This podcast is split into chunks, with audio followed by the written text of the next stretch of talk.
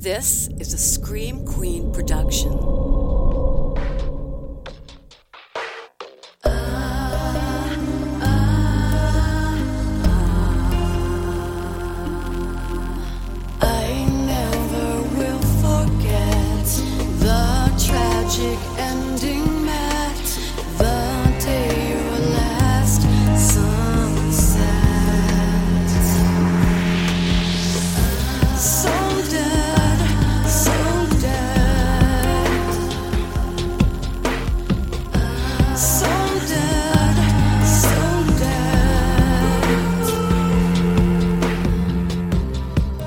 Greetings, fellow Earthlings. Welcome to Season four of So Dead. I'm your host, Jen Carpenter. I've missed you guys. I hope that you've all been doing okay. Since we last talked, it has been a few months. I always feel guilty when I take breaks, but my schedule just demands it at this point. It just it just does. Uh, but I'm back, as promised, with a whole season full of true crime stories out of the Mitten State. And as always, we're going to start the season off in a big way by talking about a notorious Michigan serial killer. Now, we all know that our stereotypical serial killer is the middle-aged white man, but today we're going to be talking about the rare female serial killer. In fact, Michigan actually has two notorious female serial killers. Well, more than that even, but um, one of those is a secret I'm keeping for later on, so uh we've got the two big ones. We'll just focus on, on that fact right now. So there's Kelly Cochran. That is actually a pretty recent case. There was a special on the I D channel about her called Dead North that came out in two thousand eighteen. And then season three of the podcast True Crime Bullshit is all about Kelly Cochran as well.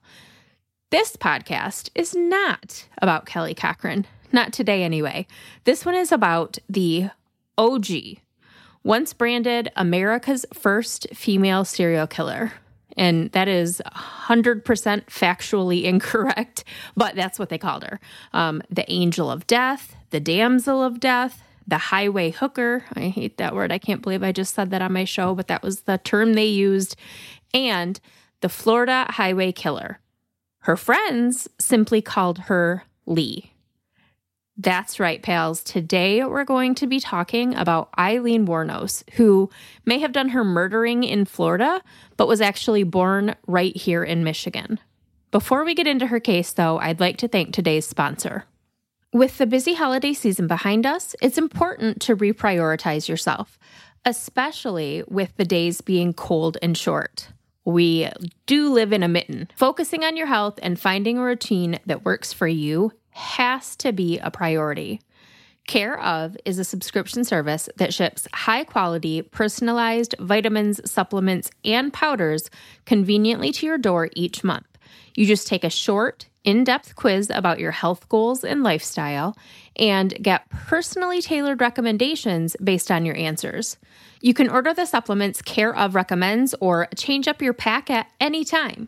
The quiz only takes a few minutes, it's super quick and user-friendly, and then at the end, you're given a list of recommendations as well as ordering options. Then this cute little box arrives in the mail with a list of all of the different supplements that are included. My favorite part is that the supplements come in these individual daily packets. Each packet has your name on it, so if you've got multiple people in the house doing Care of, you won't get anything mixed up. And each packet also has a daily motivational quote, which I personally love. I take a lot of medications for various things, and I hate the whole sorting and measuring process, refilling my little daily pill box every week. With Care of, there is none of that. They do it all for you. You just rip your little packet open every day and consume the contents. Easy peasy. And today I've got a super sweet deal to offer So Dead listeners. fifty percent off your first order. fifty percent. Try some things out, figure out what you like, and boom, you've got a supplement regimen. Visit takecareof.com slash SoDead50 to take advantage of this limited time offer today. Again, that is takecareof.com slash SoDead50 for fifty percent off your first order. All right, back to business. Now, Being that Aileen Wuornos is one of the most infamous serial killers in American history, and definitely the most well-known female serial killer, there is a ton of material out there about her. But it all focuses on the things that she did in her later years, with only a mention of her super fucked up childhood back in Michigan. Since So Dead is a Michigan-centric podcast, that is the part we're going to focus on today. That super fucked up Michigan childhood. And oh, oh, it was, it's so bad. Aileen Wuornos was born Aileen Carol Pittman on Leap Day, February twenty-ninth, nineteen fifty-six, in Rochester, Michigan, which is a suburb of Detroit. It's a small town, only about twelve thousand residents today, and it had less than half that back in the nineteen fifties, under five thousand people in town when Aileen was born. Rochester is home to Michigan's largest Christmas parade. Danny, are you listening? World's largest Christmas parade. It is not, however, to be confused with its super fancy neighbor to the south, Rochester Hills, which has a much larger population, over seventy-six thousand people, and has been home to some pretty famous folks, including Madonna and Eminem. Rochester is, and was, a small bedroom community with weekend flea markets where everyone knows everyone, which makes what was allowed to go on there back in the fifties and sixties all the more shocking. Aileen was the second of two children born to Leo and Diane Pittman, which was her first problem. Her parents, her father especially, they were not good people, and they were just children themselves. And by the time Aileen was born, they were already divorced. And Aileen's father never even knew she existed, which was probably a good thing since the man was basically Satan. Leo Arthur Pittman was born on March sixteenth, nineteen thirty-six in Detroit, the youngest child and only son of Arthur and Lorraine Briggs. He had two older sisters, Nancy and Patsy. When Leo was just five months old, his parents abandoned him and his sisters, leaving them alone in their apartment overnight before someone alerted the children's maternal grandparents and they took them in. This is a scenario that will play out again later in our story in a very eerie way, so remember these details. Ida and Leo Pittman of Troy, another Detroit suburb, officially adopted their orphan grandchildren and gave them their last name. The Pittmans owned the town dump, and they kept a tidy little house across the street. They doted on Leo. He was a little redheaded, freckle-faced ball of fire. He had an explosive temper. He was physically and verbally abusive toward his grandparents and his sisters. By the time his grandfather died from throat cancer in his early teens, Leo called the shots in the Pittman home. He started skipping school, getting bad grades, and he was always in trouble with the principal. As the only man in the house, his temper got worse, and he would strike his grandma in front of anyone when he got upset. He also vandalized their home frequently, smashing things and punching holes in walls. Sounds like a peach. Uh, he also liked to hunt, fish, swim, and torture animals. And he really liked girls. Like, obsessively so.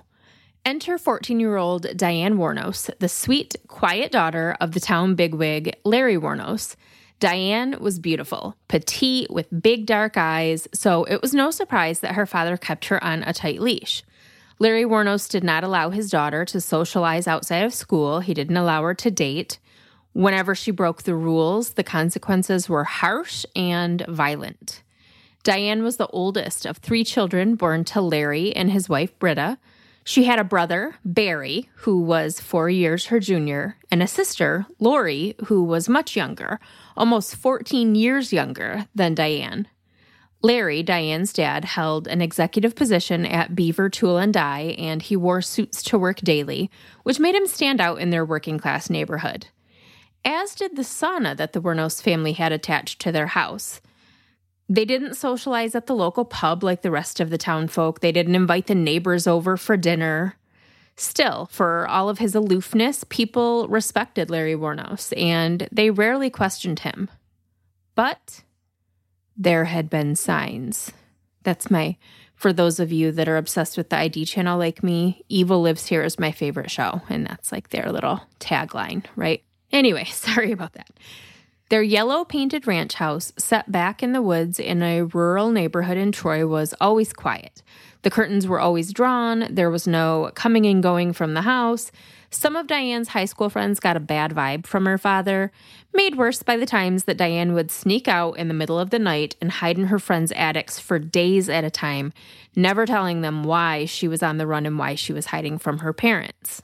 While I don't know that Diane has ever been fully honest about what went on in that house of horrors, she has shared that her dad was a creep and her mom became oddly hostile and jealous toward her once she hit puberty, almost as if they were romantic rivals. While she steadfastly maintained that her father never molested her or sexually abused her, she did admit that he would occasionally touch her inappropriately on accident. And that one time he said he wanted to kiss her and then kissed her the way a man would kiss his wife. That, um, that sounds like sexual abuse to me, coming from your father, but okay. So Diane hated her home life, obviously, and when she met seventeen-year-old bad boy Leo Pittman with his motorcycle and his chiseled jaw and his big old red flags, she was like, yes, sign me up. On June third, nineteen fifty-four, when Diane was fourteen and Leo was seventeen, the two eloped with the permission of Leo's grandmother. And, like, of course she gave permission. What she, she was, you know, she was a victim. She was one of Leo's victims. He he was physically abusive to her. Was she going to tell him no? She wasn't going to tell him no. But Diane's parents were furious. Like, if Larry would have just killed Leo and Diane right then, it would have saved so many people from trauma and torture. But that is not what happened. The young couple made a home together in Rochester, which is only like five miles from Troy, so not very far from home, where they welcomed their first child just nine months after their scandalous wedding, a son, Keith Edward Pittman. Keith was not an easy baby. He cried all the time, and he made life very difficult. But he wasn't the only one torturing his poor mother. Once they were married, Leo went from Diane's knight in shining armor to her worst nightmare. He was physically and verbally abusive. He was a raging alcoholic. He controlled Diane's every move. She was not allowed to leave the house during the day, have the windows open, interact with men in anyway, like even the mailman. And as is always the case with men like Leo, he cheated on his wife constantly, daily. Apparently, the five to six times a day that he forced Diane to have sex with him was not enough to satiate him. If Diane's childhood home was unbearable, her life with Leo was torture. But about a year after they married, she was able to escape, albeit in a very unorthodox way. Not surprisingly, Leo had taken to a life of petty crime. He started by stealing car parts, then moved on to stealing whole-ass cars, um, furnishing liquor to minors, fighting, et cetera. In the summer of nineteen fifty-five, it all caught up to him, and he was arrested. He was given the option to either go to jail or join the army. He joined the army, and as soon as he left for training, Diane filed for divorce on the grounds of several acts of extreme and repeated cruelty.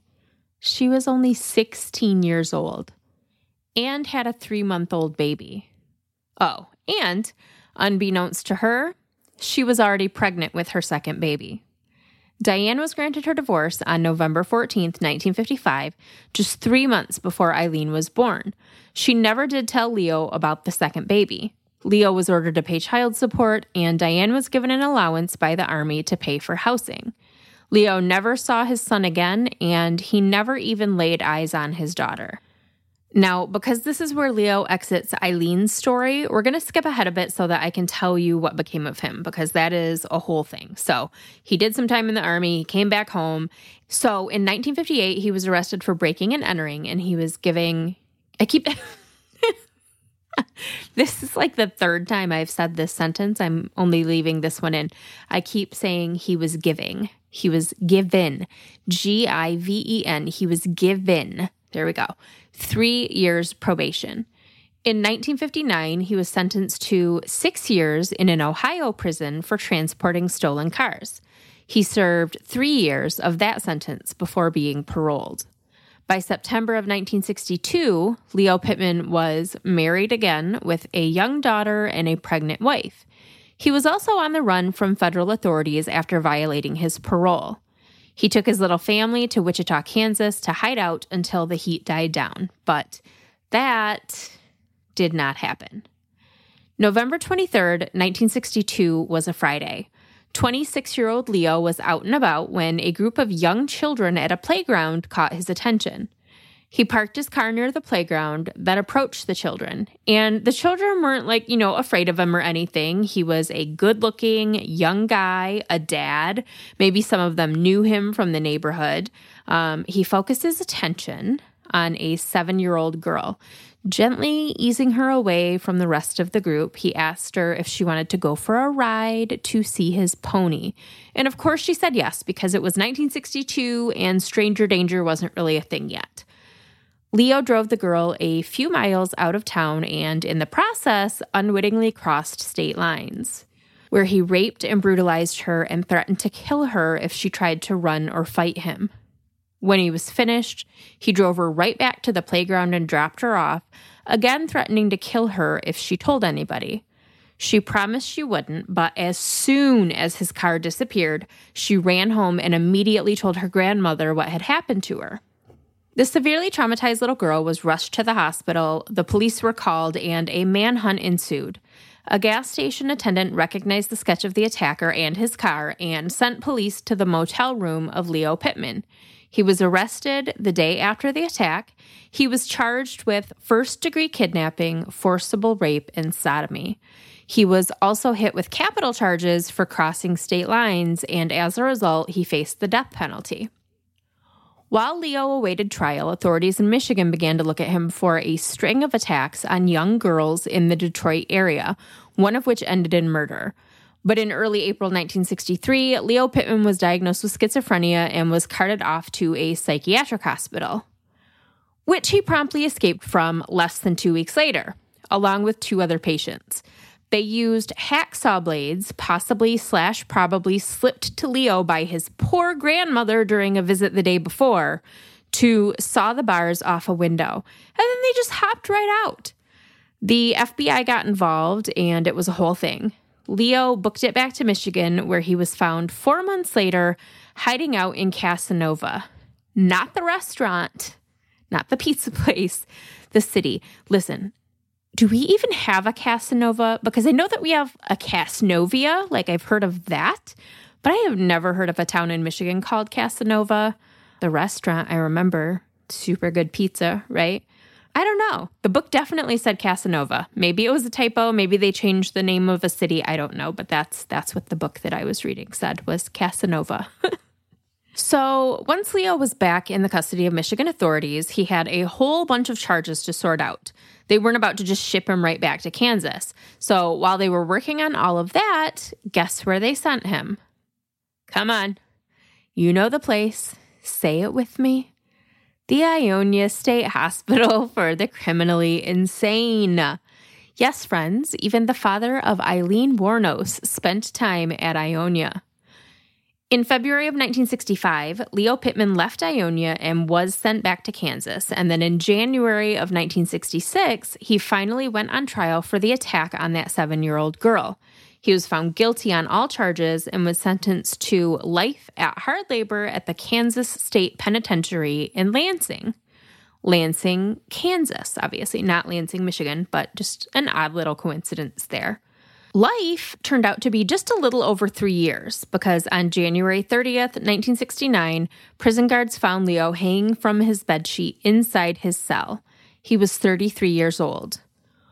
What I find so interesting is that even though she never met him, Eileen's life mirrored her father's in so many ways. It's kind of wild, and we're going to start getting into all of that now.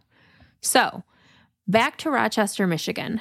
nineteen fifty-five, Diane Wuornos is sixteen years old, has a baby who's under a year old, is pregnant, and is newly divorced.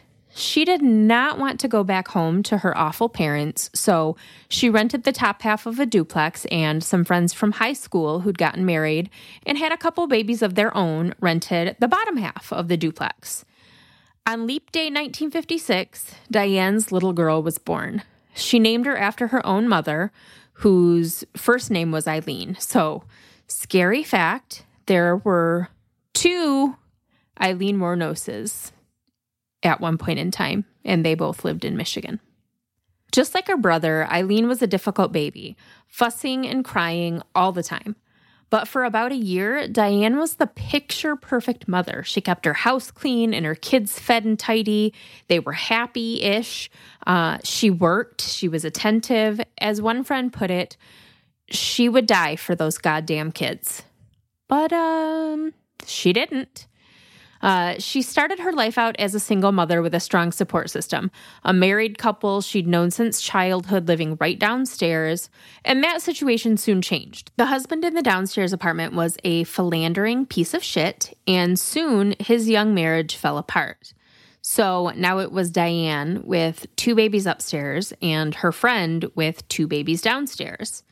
And that that's a lot, but they helped each other out. Uh, one day, when baby Aileen was somewhere between six and nine months old, which would have put Keith at about a year and a half, Diane left them with the downstairs neighbor to go out to dinner with a friend. And then she just never came back. No warning, no explanation, no phone call. She was just gone. Her friend was so stunned by Diane's disappearance that she didn't know what to do, so she just kept Aileen and Keith for like a week, waiting for Diane to come back, but she never did. So eventually, the friend called Eileen's parents to come get the babies, and they did. And that is when Eileen's fate was sealed. Oh yes, friends, everything leading up to this point has just been the warm-up, sadly. Larry and Britta Wuornos were both first-generation Finnish immigrants. Larry was born in Minnesota on January twenty-eighth, nineteen eleven, while Britta, who was born Aileen Britta Moilanen, I, I know I'm pronouncing her last name wrong, but that's how we're going to say it, Moilanen. Maybe Moilanen? We're saying Moilanen. She was born on February first, nineteen seventeen, in Michigan's Upper Peninsula, where Larry's family would later settle and where the two met. Now, there was a sentence in this book that I read about Aileen that, like, it said, like many of their country folk, they settled in Michigan's Upper Peninsula. And we know from a previous episode that the reason Finnish immigrants flocked to the U P in the early nineteen hundreds was to work in the copper mines in Calumet. And we also know that that didn't turn out so well. It resulted in a little thing called the Italian Hall disaster.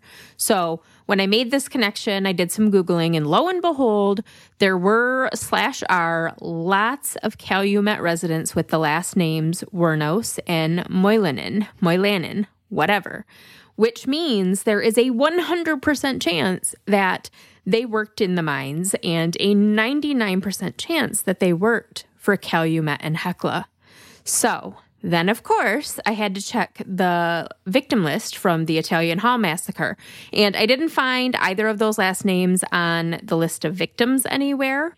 Larry, Eileen's grandpa, would have been just a couple years old when the disaster occurred, and Britta wasn't born yet, but she did have lots of siblings. So I bet you my left big toe that some of Aileen Wuornos' relatives were at that ill-fated Christmas party when the disaster occurred. Isn't that wild? Next, we're going to be like linking Ted Bundy's great-grandpa to Titanic or something. Like, it's all just connected. It's all connected. Okay, back to the topic at hand. So Aileen was less than a year old when her mother abandoned her, and her grandparents took her and her brother Keith, who was right around two years old, into their Troy, Michigan home. At the time, they still had two of their own children at home. Barry was around thirteen, and Lori was three and a half. So three kids under the age of four and a teenager. Not a good time. Not a good time at all. Listen, there are a lot of rumors about what went on in that house, and it's hard to know what's true. Lots of neighborhood chatter, lots of stories from Aileen herself later on, but she was a very unreliable narrator because her stories were always changing. Whether she intentionally lied or just misremembered things is up for debate, but there are some things that are pretty widely agreed upon. One, the Wuornos family was very private and they didn't socialize much. Two, Larry Wuornos was very strict. And three, by the time she was eleven years old, little Aileen was exchanging sex for money and cigarettes. So something was very, very wrong there because that's just not something a little girl comes up with on her own. One thing, and not to bring up Ted Bundy again because who isn't sick of talking about him, but this parallel is there. Just like good old Ted, Aileen and her brother grew up thinking that their grandparents were their parents and that their mother was their sister. They had little to no memory of their time with Diane as their mother. She was a forbidden topic in the Wuornos home. They were just babies when she abandoned them with a babysitter. And she was only seventeen when that happened, by the way. She ran away to Texas, got married again to another man who was cruel and abusive just as Leo had been, and she signed away her rights to Aileen and Keith, allowing their grandparents to legally adopt them and change their last name from Pittman to Wuornos. When Diane's second marriage fell apart, she was only eighteen. Her father convinced her to return home to Michigan, but she quickly realized that there was no place for her. Britta was not just protective over Aileen and Keith, which no one could blame her for that. Um, they were toddlers now, but she was downright territorial. She felt threatened by Diane's presence, the same way that she had seen her kind of as a romantic rival, which is disgusting. She now saw her as a rival for the affection of these babies, which is also disgusting. Babies need all the love in the world, right? Like, ugh. So Britta was determined to keep a divide between Diane and her children. But Larry wanted his daughter to take responsibility for her responsibilities? Respon- take responsibility for your responsibilities. Um, and soon Diane was in an apartment on her own, taking care of her two young children again. But it didn't last long. One evening, Diane left the kids with her teenage cousin to babysit, and she never returned. This time, she called at least, to let her family know that she was not coming back. And this time, she was gone for good. Her return to motherhood was so brief that Aileen and Keith didn't remember it or her at all. Their first memory of their birth mother is when she returned over a decade later under tragic circumstances. Aileen and Keith were a handful growing up. They cried constantly as babies, were defiant and rage-filled toddlers, and were troublemakers at school. Keith fit in better than his sister did, though. He made friends, at least. Aileen had a wild temper, and she never got along with her peers, so she always tagged along with Keith and his friends. They were around eleven, twelve years old when they found out that their parents were really their grandparents, which very suddenly made disciplining them, which was already a task, that much harder. The whole "you're not my dad" thing. This was also right around the time that Aileen became known as the cigarette bandit because she would meet up with boys in the woods near her house and have sex with them or perform other sexual favors in exchange for cash and or cigarettes. Most of the boys in the neighborhood lost their virginity to Aileen, but this didn't make her popular. On the contrary, it just made all the kids hate her even more. At Eileen's trial years later, her brother slash Uncle Barry insisted that they had a perfectly normal home life. He testified, "We were a pretty straight and narrow family, just a normal upbringing for all of us." This contradicts not only what Aileen had been telling people her entire life, but also what the kids who grew up with Aileen and Keith knew, not just because of things that they were told, but because of things that they saw. So, here are some unsubstantiated claims, but ones that seemed to be common knowledge at the time among those who knew the Wuornos family. A. Aileen claims to have had an incestuous relationship with her brother Keith. By the time this information became public knowledge, Keith was dead and he was unable to confirm or deny. And again, Aileen is not a reliable narrator, but this is something that all of Keith's friends knew growing up. It wasn't really hidden within their inner circles. So that one is probably true. Two, Aileen claimed that her grandfather raped her repeatedly from a young age and that she lost her virginity to him. Eileen's grandfather was also dead by the time these stories went public, and of course Larry wasn't out there bragging to friends about having sex with his granddaughter, so this one is a bit harder to confirm, but I would say the fact that Aileen was selling sex by the age of eleven is a pretty strong indicator that something was going on in that home. C. Aileen said that her grandfather used to pass her around to his friends. Again, nothing that can be substantiated, but it would not surprise me at all. Were all of Eileen's wild claims about her childhood true? Probably not. But by their early teens, she was the neighborhood sex worker and Keith was the neighborhood drug dealer. So Barry Wuornos' claim that they had a normal upbringing, upbringing, upbringing, they had a normal upbringing, that they had a normal upbringing was... Just not. Like, there's no, that there's nothing normal about any of this. nineteen seventy-one was a rough year for Aileen. In January, when she was just fourteen, she confessed to her parents that she was seven months pregnant, something they somehow failed to notice on their own. They promptly shipped her off to Florence Crittenden's unwed mother's home in Detroit. On March twenty-fourth, nineteen seventy-one, less than a month after her fifteenth birthday, Aileen gave birth to a seven-pound, eleven-ounce baby boy with thick, dark hair that she called Keith. She was not allowed to hold him even for a moment before he was whisked away and put up for adoption. The baby's birth certificate was sealed, but Aileen later told people that she'd listed her grandfather Larry as the father. She told others that the baby was her brother's, and she told some people that the baby belonged to a neighbor, a man in his fifties, who she was known to have had a sexual relationship with. In exchange, he supplied her with cigarettes, booze, cash, and rides around town. To this day, it's unknown who the father of Eileen's baby was. We also have no idea what happened to said baby, but he would be like fifty, fifty-one years old today. I wonder if he knows who he is. That would be a wild twenty-three and me D N A result, right? When Aileen was discharged from the home for unwed mothers, it was her grandfather who picked her up. She was terrified to see him standing there alone, terrified of the long drive back to Troy, just the two of them. But to her relief, he said, "Mom's in the car. She's been sick lately. She's sleeping in the back seat." Thus began Eileen's next nightmare.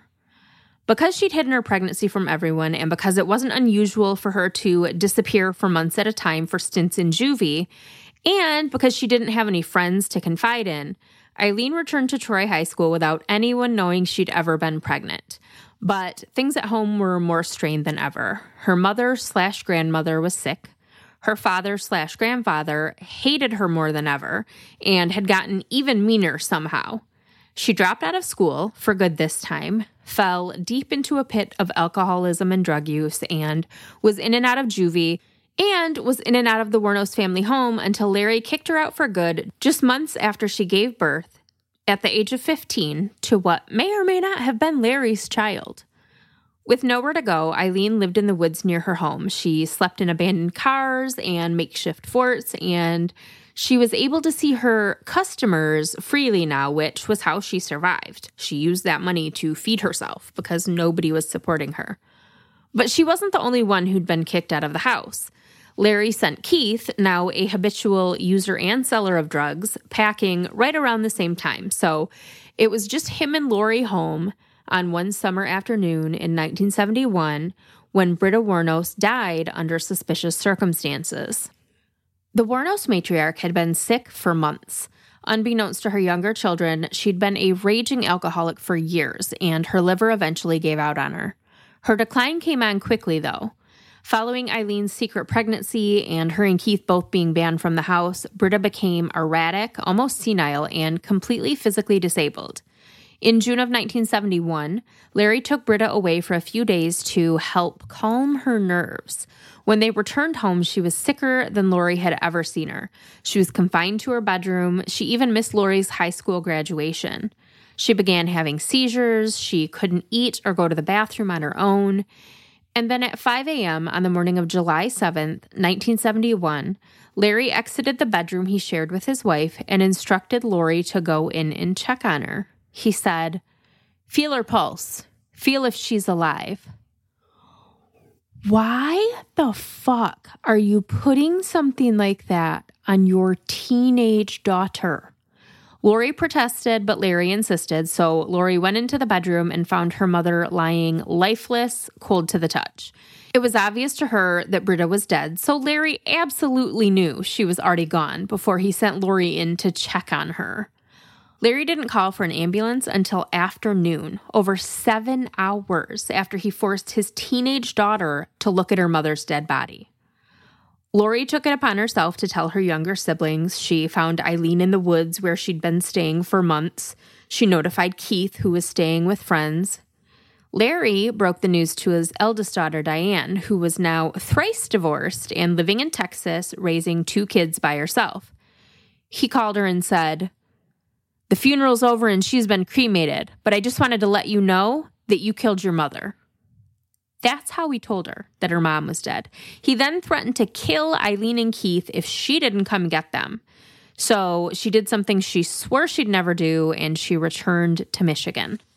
And this was the first real memory that Aileen and Keith had of her. She wanted to take them back to Texas, but neither of them was interested in going. They'd both been completely on their own for months. Keith was sixteen. Aileen was fifteen. Keith had a whole friend support group. Aileen didn't, but she had a way of life that she'd grown accustomed to, I guess you could say.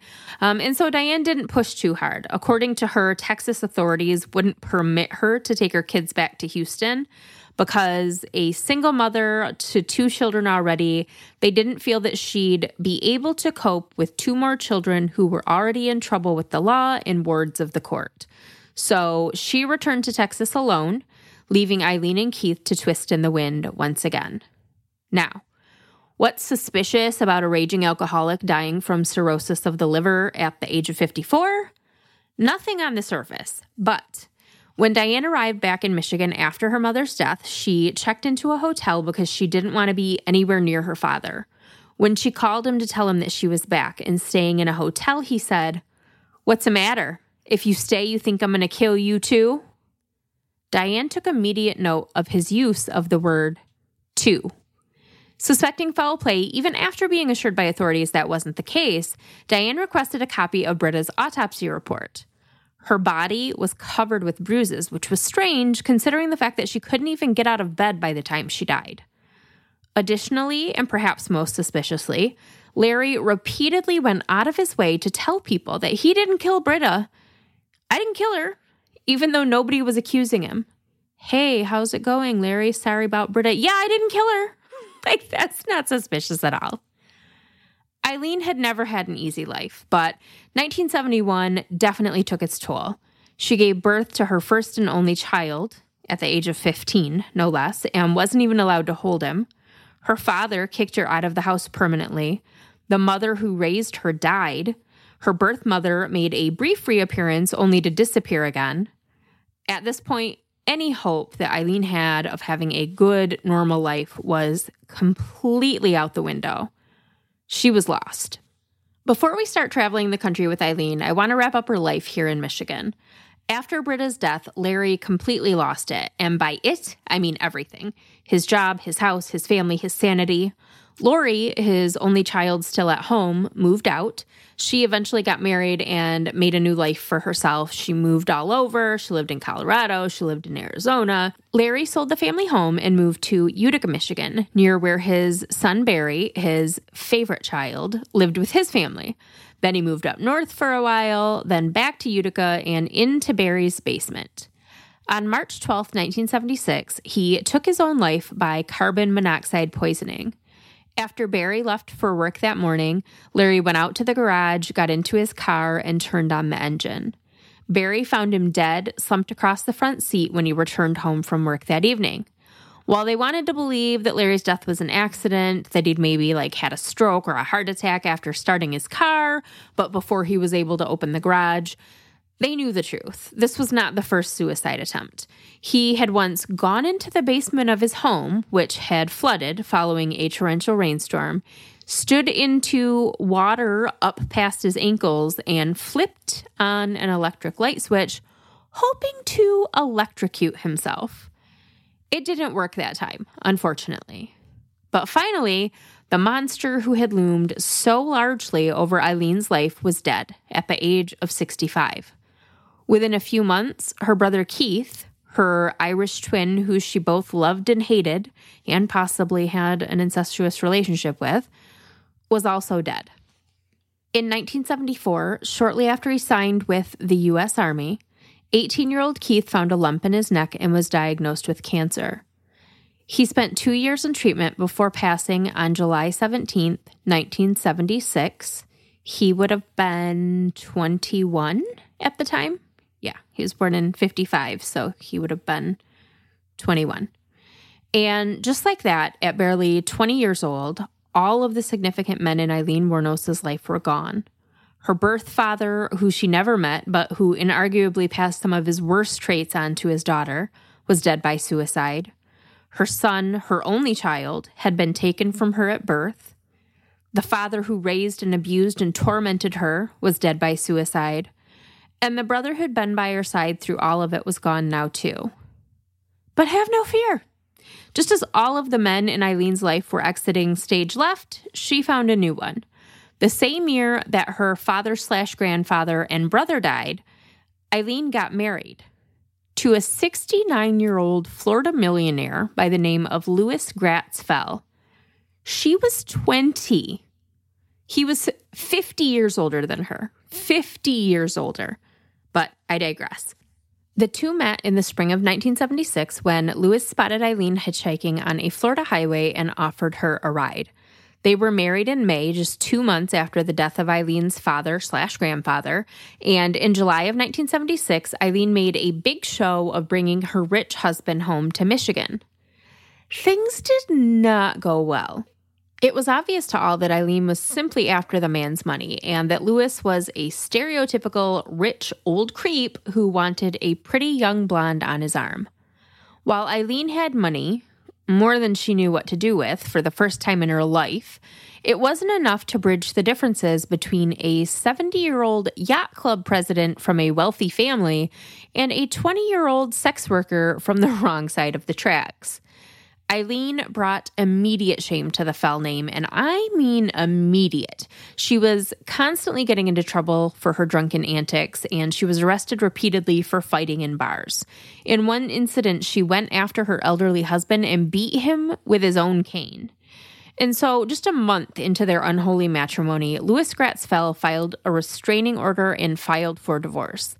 The divorce decree stated, "Respondent has a violent and ungovernable temper and has threatened to do bodily harm to the petitioner." Their divorce was finalized on July nineteenth, nineteen seventy-six, just two days after Eileen's brother died from cancer. And with that, Aileen went back to her wandering ways, hitchhiking across the country. Every now and then, she'd find her way to her sister Lori's. Lori would take her in for a short time, they'd fight, and Aileen would be gone with the wind again. There were arrests, jail sentences, suicide attempts. In nineteen eighty-one, Aileen was arrested in Florida for armed robbery. She robbed a convenience store of thirty-five dollars cash and two packs of cigarettes with a twenty-two caliber pistol she'd picked up at a pawn shop that morning, and she was sentenced to three years in prison. She served eighteen months, and she was released in August of nineteen eighty-three. The next several years were just as chaotic for Aileen as the first three decades of her life had been. Violence, arrests, failed relationships, sex work, more violence. And then in June of nineteen eighty-six, thirty-year-old Aileen met twenty-four-year-old Tyra Moore, who went by Ty, at the Zodiac, which was a gay bar in Daytona. Ty worked housekeeping at a local hotel, and according to friends, it was love at first sight for the two. They moved in together, although Aileen was often gone for work for days at a time. She, She told Ty she owned a pressure washing business. A pressure washing business. In reality, she was a sex worker. Ty, who was said to be good-hearted, if not simple-minded, had always been attracted to women, even as a child. There had never been any question about her sexuality. Aileen, on the other hand, had grown to loathe men. Who could blame her? And that was the driving force behind her taking up with the women, according to those who knew her. But later, Aileen would say, "It was love beyond imaginable. Earthly words cannot describe how I felt about Tyra." So, who who knows? Before long, Ty was caught up in Eileen's chaotic life. A church-going woman with a sad backstory, Ty had never been in legal trouble before Aileen, but they quickly became partners in crime. And that crime soon escalated. November thirtieth, nineteen eighty-nine was a Thursday. After a long day of pressure washing in Fort Myers, Aileen was dropped off by a client on I four near Tampa, which is where fifty-one-year-old Richard Mallory found her. A T V and V C R, V C R, a T V and V C R repair shop owner in Palm Harbor, the gray-haired divorcee with wire-rimmed glasses and crippling debt was not very popular with the ladies, which was why he was a big fan of sex workers and strip clubs. Both Aileen and Richard Mallory were headed toward Daytona, clear across the state, about a three-hour drive, so Richard offered Aileen a ride. Like, in a ride. The drive was pleasant enough. They drank, they smoked, they talked, they listened to music. And then as they approached Daytona, where they would part ways, things took a turn.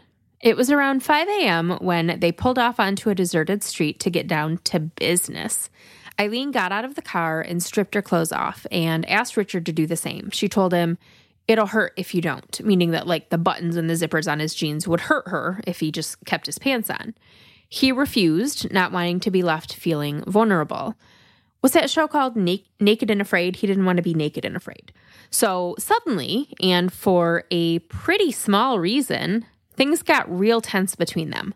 Aileen, who was all of five foot four, was standing naked in the dark, in the middle of nowhere, arguing with a man much bigger than her who wanted to have sex with her. She wasn't into it anymore and was now worried that he was going to rape her. So she reached into the car to grab her purse and he lunged for her. But she was faster.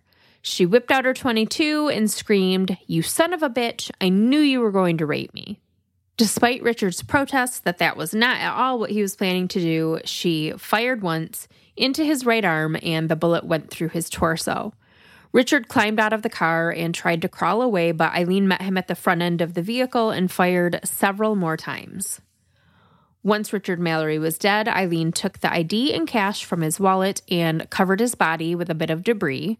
Then, still naked, she drove his Cadillac to a secluded spot nearby, put her clothes back on, and drank the last beer from the six-pack that Richard had bought her earlier in the night before going home to Ty at the Ocean Shores Motel in Daytona where they were living.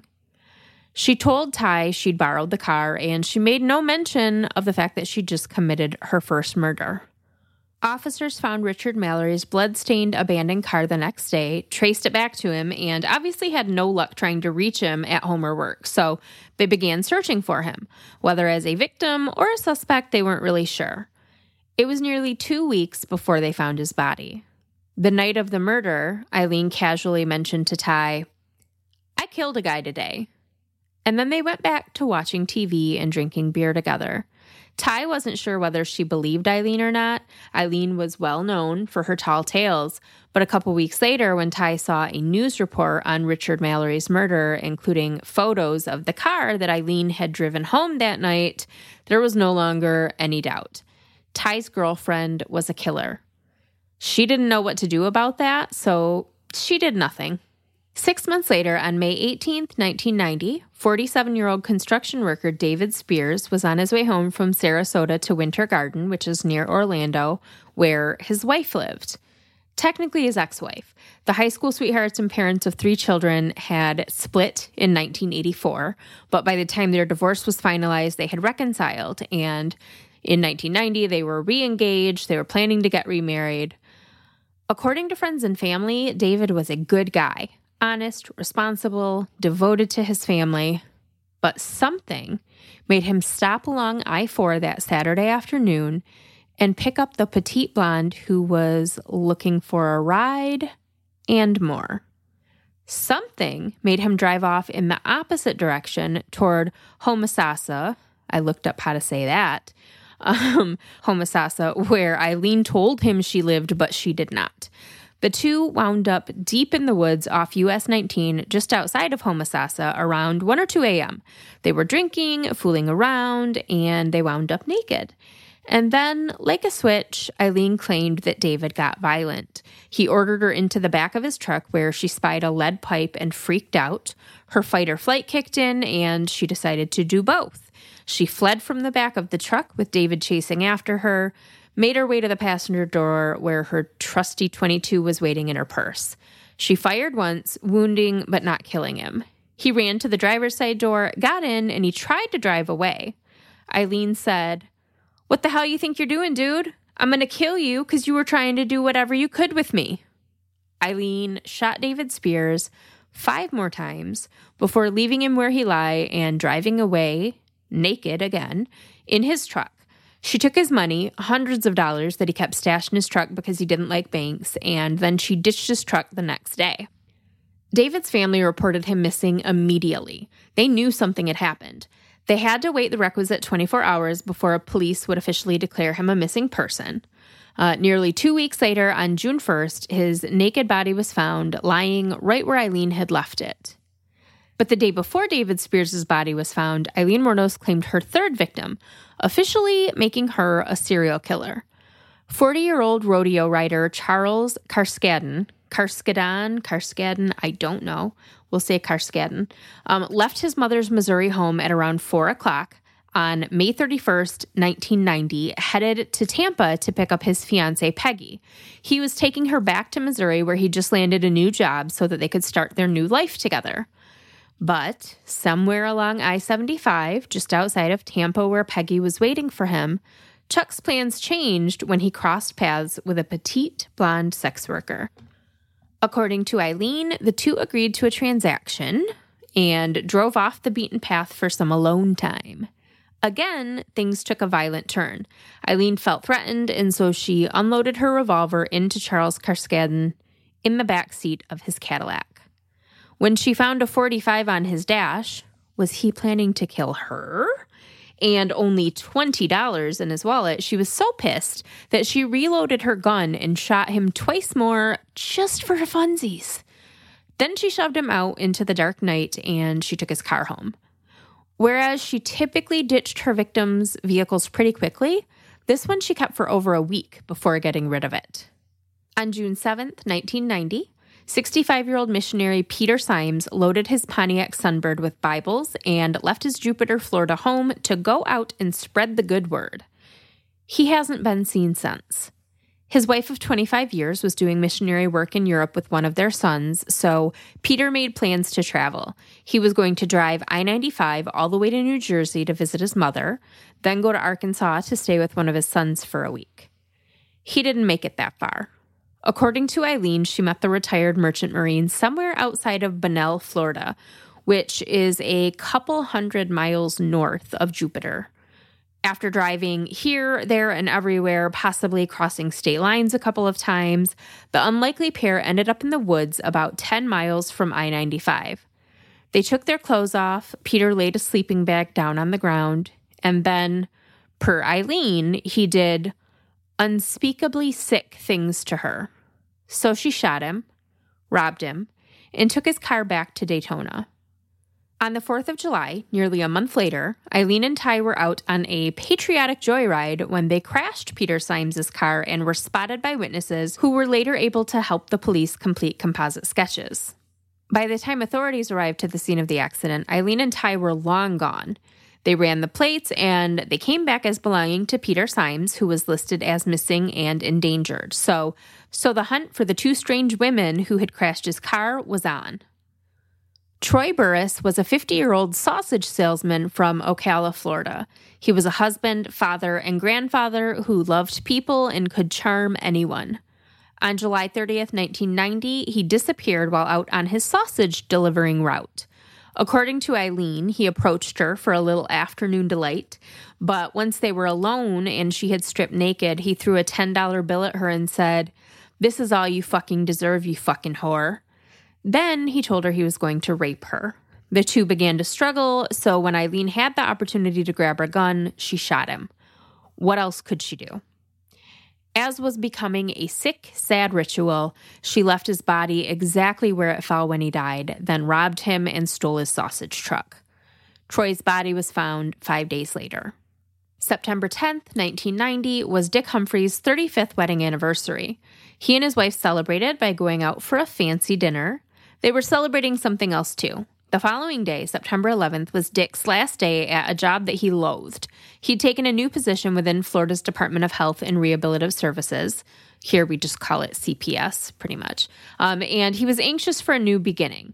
Dick had worn a lot of hats in his fifty-six years of life. He had been a major in the U S Air Force and a police chief in rural Alabama, among other things. And just like Aileen, he grew up just outside of Detroit. What are the chances? You're just a Michigan boy driving down a Florida highway looking for a sex worker, and lo and behold, the gal you pick up is just a Michigan girl out there pressure washing for a living. I wonder if they talked about, like, Coney dogs and euchre on their drive. They definitely talked about snow. Guarantee it. So September eleventh, Dick leaves the office a bit early on his last day because he had some loose ends to tie up. He worked in child custody and welfare matters, so he made a lot of field calls. He stopped and visited an old client. He went to some seedy motel looking for another client. And then sometime after four p.m., and before he was due home at six p.m., he encountered Aileen Wuornos. Dick was Eileen's sixth victim, so we know how this story goes. They pulled off somewhere secluded, agreed to the terms of their transaction. Aileen took her clothes off. Something went wrong. She felt threatened, so she pulled out her gun and unloaded it into her victim. Dick Humphreys was shot seven times, robbed, and left lying on the side of the road while Aileen took off in his Oldsmobile Forenza. Because of Dick's profession and the connections that he had, he was labeled as endangered missing within hours. But just like in the movies, it was not police that found him. It was two kids out riding bikes that discovered his body the day after his murder. By this point, police were starting to realize they had a real problem. Florida, as we know, is home to all of the crime, but six middle-aged white men found shot dead, lying in the road, many of them naked, in secluded areas just off the highway, all robbed, all of their vehicles stolen, all shot with a twenty-two. Were they dealing with a serial killer? If the murders were all connected, then police already had descriptions and composite sketches of their suspects from when Peter Siems' vehicle crashed. Two homely white women in their thirties. But women weren't serial killers. It was unheard of. It actually wasn't at all, but the term serial killer was still fairly new and had only thus far been used on the likes of Ted Bundy, John Wayne Gacy, David Berkowitz, and the like. Never on a woman. One thing police realized once they started piecing it all together was that most of these men were larger. They were in like the six foot, two hundred pound range. But when their vehicles were found, the driver's seats were pushed all the way up to the steering wheel, like they would be if a small woman had been driving. Aileen didn't just take money from her victims. She took any property she thought might have value and often pawned it. At one pawn shop, she was required to leave her fingerprints. She gave a fake name, but fingerprints don't lie. And those same fingerprints from the pawn shop were found on items in some of the victims' vehicles. A media campaign was launched to distribute the sketches of the two women involved in crashing Peter Siems' car. Siems was still missing, by the way. He is still missing. His body is the only one that was never found. Authorities shared descriptions, dates, times, locations. You know, if you were at this place on this date, if you saw this, that, you know, that, that whole thing. They cast a wide net across the swampy Sunshine State, and it quickly began to close in on Aileen and Ty. But not quickly enough. Eileen's final victim was sixty-two-year-old Reserve Police Officer Walter Antonio. His nude body was found in a remote area of Dixie County, Florida on November nineteenth, nineteen ninety. He'd been shot four times with a twenty-two. He'd also been robbed, and his car was missing. Before we talk about the inevitable downfall of the serial killer branded the Damsel of Death, I want to thank today's other sponsor. Experience full plates and full wallets with America's Best Value Meal Kit.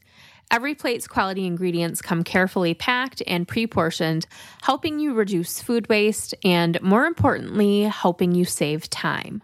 Grocery shopping is a mess right now, right?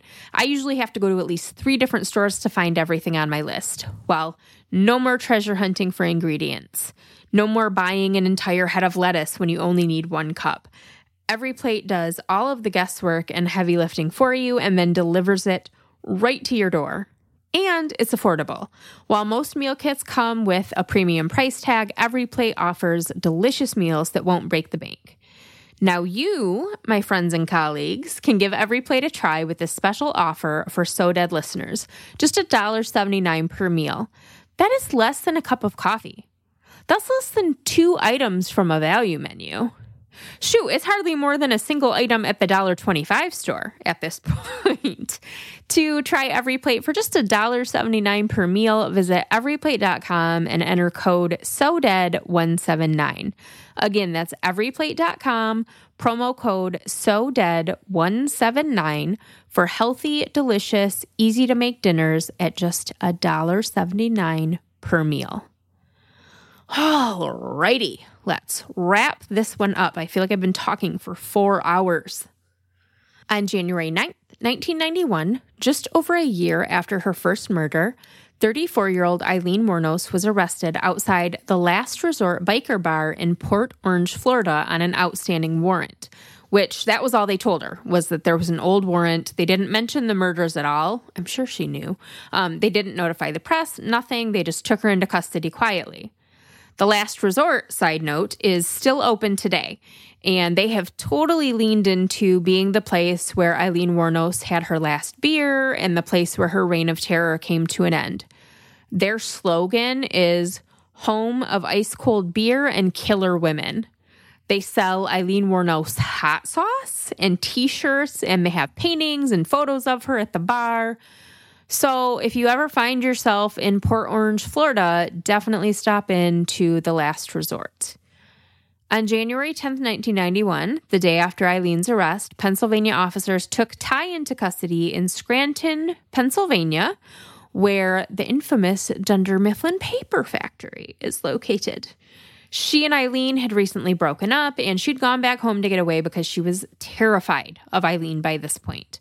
Now, police were confident that they had the right people in custody, but they still weren't sure what was going on. Did they do the murdering together? Was one the killer and the other simply an accomplice? And if so, who was who? Ty immediately told them everything she knew, and authorities found her story to be credible. Aileen had told her about three of the murders, but that was all she knew. She was shocked to find out that there had actually been seven. In exchange for immunity from prosecution, she agreed to help elicit a confession from Aileen, and she was taken back to Florida. Under the guidance of police, she called Aileen several times. They talked on the phone, and Ty told her that police were going to charge them both with all of the murders, but that if Aileen came clean and confessed what really happened, she could clear Ty's name. So basically, you're fucked, but you can save me if you come clean. And after a few days, Eileen's love for Ty won out over her desire for self-preservation. On January sixteenth, six days after her arrest, Aileen confessed to all seven murders. But she claimed they were all done in self-defense. Now, I told most of these encounters from Eileen's perspective, what she said happened. According to her, all of the men picked her up knowing that she was a sex worker with the intention of having sex with her. Then the men got violent. They tried to rape her. She defended herself. But most of these men's families don't buy that at all. These were good, wholesome family men, a retired sheriff, a missionary, fathers, husbands. They wouldn't solicit sex, let alone try to rape someone. There had to be something else to the story. Aileen must have pretended to need help. That was the only acceptable excuse for these men allowing Aileen into their vehicles. But then, like, why were they naked? Just like Eileen's story of these men being violent rapists who picked up sex workers didn't make sense to their families, the family's stories of these men being saints on earth that would have only let Aileen into their cars if she tricked them, those stories don't fly with me. The truth is probably somewhere in between. Aileen suffered from severe mental illness, we know that. Once in custody, she was diagnosed with borderline personality disorder and antisocial personality disorder. She had a family history of schizophrenia, depression, alcoholism. She had a horrific upbringing. That whole nature versus nurture debate didn't matter in Eileen's case because she was fucked either way. All of her victims were middle-aged white men. Is it possible that she was taking revenge against her abusive grandfather and his gross friends that were said to have raped her and passed her around when she was little? That she lost her temper with men whose only crimes were that they reminded her of the men she couldn't protect herself from growing up? Absolutely. I mean, that that's absolutely possible. But is it also possible that out of the hundreds, if not thousands of Johns that solicited sex from Aileen, some of them got violent? That family men, police chief, business owners, missionaries, that good, upstanding citizens can lead secret lives, ones that their families know nothing about? That they can have dark sides, be violent one moment, then passing out Bibles the next? Uh, yeah, yeah, it is possible. And we all know that, right? Like, we know that. At least one of Eileen's victims, her very first, actually, Robert Mallory, was a convicted rapist. So then that kind of spins forth another idea. What if Robert Mallory did try to rape her or did rape her and then sort of set off this paranoia within Aileen to where she sometimes perceived danger where there wasn't any and felt she had to protect herself? I do believe that whether these men actually got violent with Aileen and tried to rape her or not, she absolutely believed her life was in danger. And I could be wrong. My empathy for a woman who did not have a chance in hell at a normal life could be leading me astray here. But, um, you know, she very well could have been just evil as fuck. But I just don't, like, that is not what I see here. But my opinion is moot. Moo, as Joey Tribbiani would say. Eileen's fate was dependent on a jury that decided it didn't matter what her mental state was. It didn't matter that she had a very low intelligence and was almost childlike. Her I Q was eighty-one, which is at the very low end of below average, almost to the borderline deficiency category. It didn't matter if some of the men she killed were rapists and sex offenders. It didn't matter if it was self-defense. You just can't go around killing a bunch of middle-aged white men, lady. So Aileen was, of course, convicted, and she was sentenced to death six times over. In a statement to the court, Aileen said, "I wanted to confess to you that Richard Mallory did violently rape me, as I've told you, but these others did not. They only began to start to." Then, following her conviction, she said that none of the men had raped her or tried to rape her, that her motive was robbery, and then she just didn't want to leave any witnesses behind, so she killed them. And then, perhaps most tellingly, and this is the story I give the most weight to because it involves a third party that has no reason to lie, while filming a documentary about a decade after her conviction with filmmaker Nick Broomfield, when Aileen thought the cameras had been turned off, she confided in Nick that it really was self-defense in all seven killings, but that she hated being on death row. She'd been there for ten years at this point, and she just wanted to die, so she kind of spun the story so that they would speed up her execution and stop with the appeals. And she was eventually put to death. On October ninth, two thousand two, Aileen was executed by lethal injection at Florida State Prison. She declined her last meal, instead requesting just a cup of coffee. Her final words were, "Yes, I would just like to say that I'm sailing with the rock and I'll be back, like Independence Day, with Jesus. June sixth, like the movie. Big mothership and all. I'll be back. I'll be back." Per her request, Aileen was cremated. Her ashes were returned to Michigan, where they were scattered under a tree. And that is the super fucked up origin story of Aileen Wuornos, the most infamous female serial killer in the world, a born and raised Michigan girl. Thank you for coming to my Dead Talk. My primary source for today's episode was the book Lethal Intent by Sue Russell, which is, this is like a seven hundred page book. So if you want to know everything there is to know about Aileen Wuornos, this is the book that you want to read. Uh, you can find a full list of my sources on the page for this episode on the So Dead website. I do plan to continue the liquid cheese segments this season where I just kind of share off-the-wall strange stories with you at the end of every episode, and I've got a pretty wild one lined up, but today's episode has been sixteen to seventeen hours long already, so we'll see. We'll save it for the next episode, and we'll start the liquid cheeses back up then. Um, yeah, so season four, just real quick. Um, I'm here. I'm doing it. Things are going to run pretty much the same way they did last year, so there will be new episodes every other Tuesday, uh, breaks in the month of May, the month of August, and then a season finale in November again. So I think I think we're on like a pretty good schedule now. We are going to be so close to one hundred episodes by the end of this season, but it'll be season five before we actually get there. So we're getting there. We're almost there. One little change that I do think you guys will be happy about. Remember in season two when I did the taco breaks, like little five, ten minute episodes during off weeks? We're going to give it a try again and do something similar. I will keep it up for as long as I can, but no promises. My plate is already broken in half. All my food's on the floor. I have no business adding more to it, but we're going to try anyway. So on Tuesdays, when there is not a new full-length episode, there will be a mini-sode. And this time around, we're going to call them True Crime Story Times, which that's the thing I used to do on TikTok. Um, basically, I would give a brief overview of one of the books available at Dead Time Stories. So we're going to do that kind of in longer format. Um, so for a little while here, at least, I will be bringing you new content every Tuesday by way of either a full-length episode or a mini-sode. All right, I think that wraps it up for today at the twenty-two hour mark. Um, thank you all for being patient and waiting on season four to arrive. Make sure that you are following me on all of the socials, and here's kind of the social media hierarchy I've got going on right now.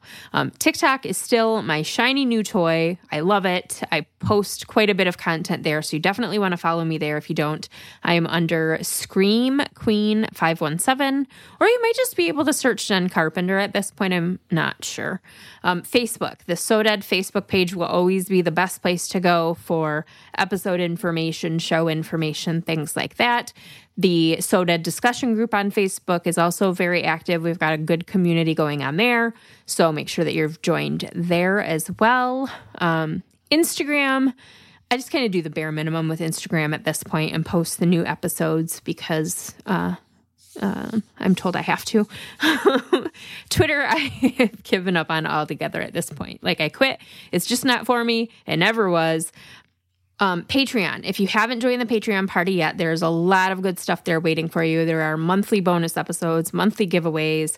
Sometimes I just mail everyone random shit for no reason. Letters, stickers, swag bags, the ability to choose an episode topic. Um, patrons get early access and advertisement-free access to the episodes. So, so many things. Um, and once you sign up, you've got access to all of the back catalog of bonus episodes and things like that, which is pretty pretty fun. So the link, it's just patreon.com slash So Dead podcast.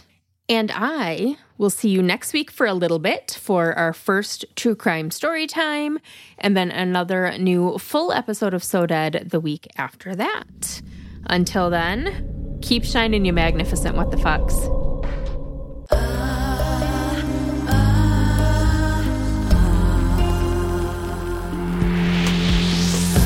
So